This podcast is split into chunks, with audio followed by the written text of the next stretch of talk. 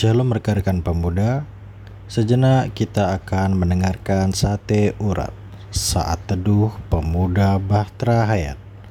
Untuk itu mari siapkan hati, pikiran, dan waktu kita untuk mendengarkan sate urat Sebelum itu mari kita bersatu di dalam doa. Tuhan Yesus, terima kasih atas kasih dan penyertaan Tuhan untuk kehidupan kami dan juga terima kasih buat nafas kehidupan yang masih boleh kami rasakan hingga saat ini. Tuhan, sebentar kami akan membaca dan mendengar firman-Mu. Kiranya Tuhan Yesus boleh memberkati setiap hati dan pikiran kami, agar kami boleh mendengar firman-Mu dengan baik. Boleh kami mengerti dan juga boleh kami lakukan dalam kehidupan kami. Terima kasih Tuhan, di dalam nama Tuhan Yesus kami sudah berdoa. Amin. Rekan-rekan pemuda, tema pembacaan sate urat hari ini adalah otoritas Tuhan atas kita yang terambil dari Alkitab Yosua 3 ayat 1 sampai 8. Begini firman Tuhan. Menyeberangi sungai Yordan. Yosua bangun pagi-pagi Lalu ia dan semua orang Israel berangkat dari Sitim. Dan sampailah mereka ke sungai Yordan, maka bermalamlah mereka di sana. Sebelum menyeberang, setelah lewat tiga hari, para pengatur pasukan menjalani seluruh perkemahan dan memberi perintah kepada bangsa itu, katanya. Segera sesudah kamu melihat tabut perjanjian Tuhan, Allahmu yang diangkat para imam yang memasang suku Lewi, maka kamu harus juga berangkat dari tempatmu dan mengikutinya. Hanya antara kamu dan tabut itu harus ada jarak kira-kira 2000 hasta panjangnya. Janganlah mendekatinya maksudnya supaya kamu mengetahui jalan yang harus kamu tempuh. Sebab Jalan itu belum pernah kamu lalui dahulu. Berkatalah Yosua kepada bangsa itu, Kuduskanlah dirimu sebab besok Tuhan akan melakukan perbuatan yang ajaib di antara kamu. Dan kepada para imam itu Yosua berkata demikian.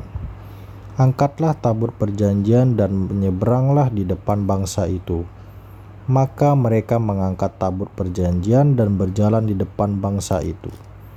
Dan Tuhan berfirman kepada Yosua, "Pada hari inilah aku mulai membesarkan namamu di mata seluruh orang Israel, supaya mereka tahu bahwa seperti dulu aku menyertai Musa, demikianlah aku akan menyertai engkau."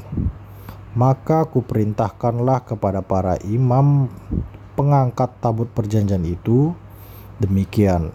Setelah kamu sampai ke tepi air sungai Yordan, haruslah kamu tetap berdiri di sungai Yordan itu. Rekan-rekan pemuda, umat Israel mendapat misi menyeberangi sungai Yordan yang airnya sedang meluap. Lalu apa hubungannya misi tersebut dengan gereja dan ekonomi baru? Mari kita melihatnya dari perspektif Yosua bekerja menjalankan misi tersebut. Spoiler, Yosua berhasil. Kisah selesai. Eits, tunggu dulu. Apa benar Yosua yang bekerja?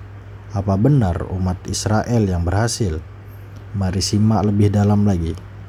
Ayat 1 sampai 8 merupakan bagian dari pasal 3 ayat 1 sampai 17.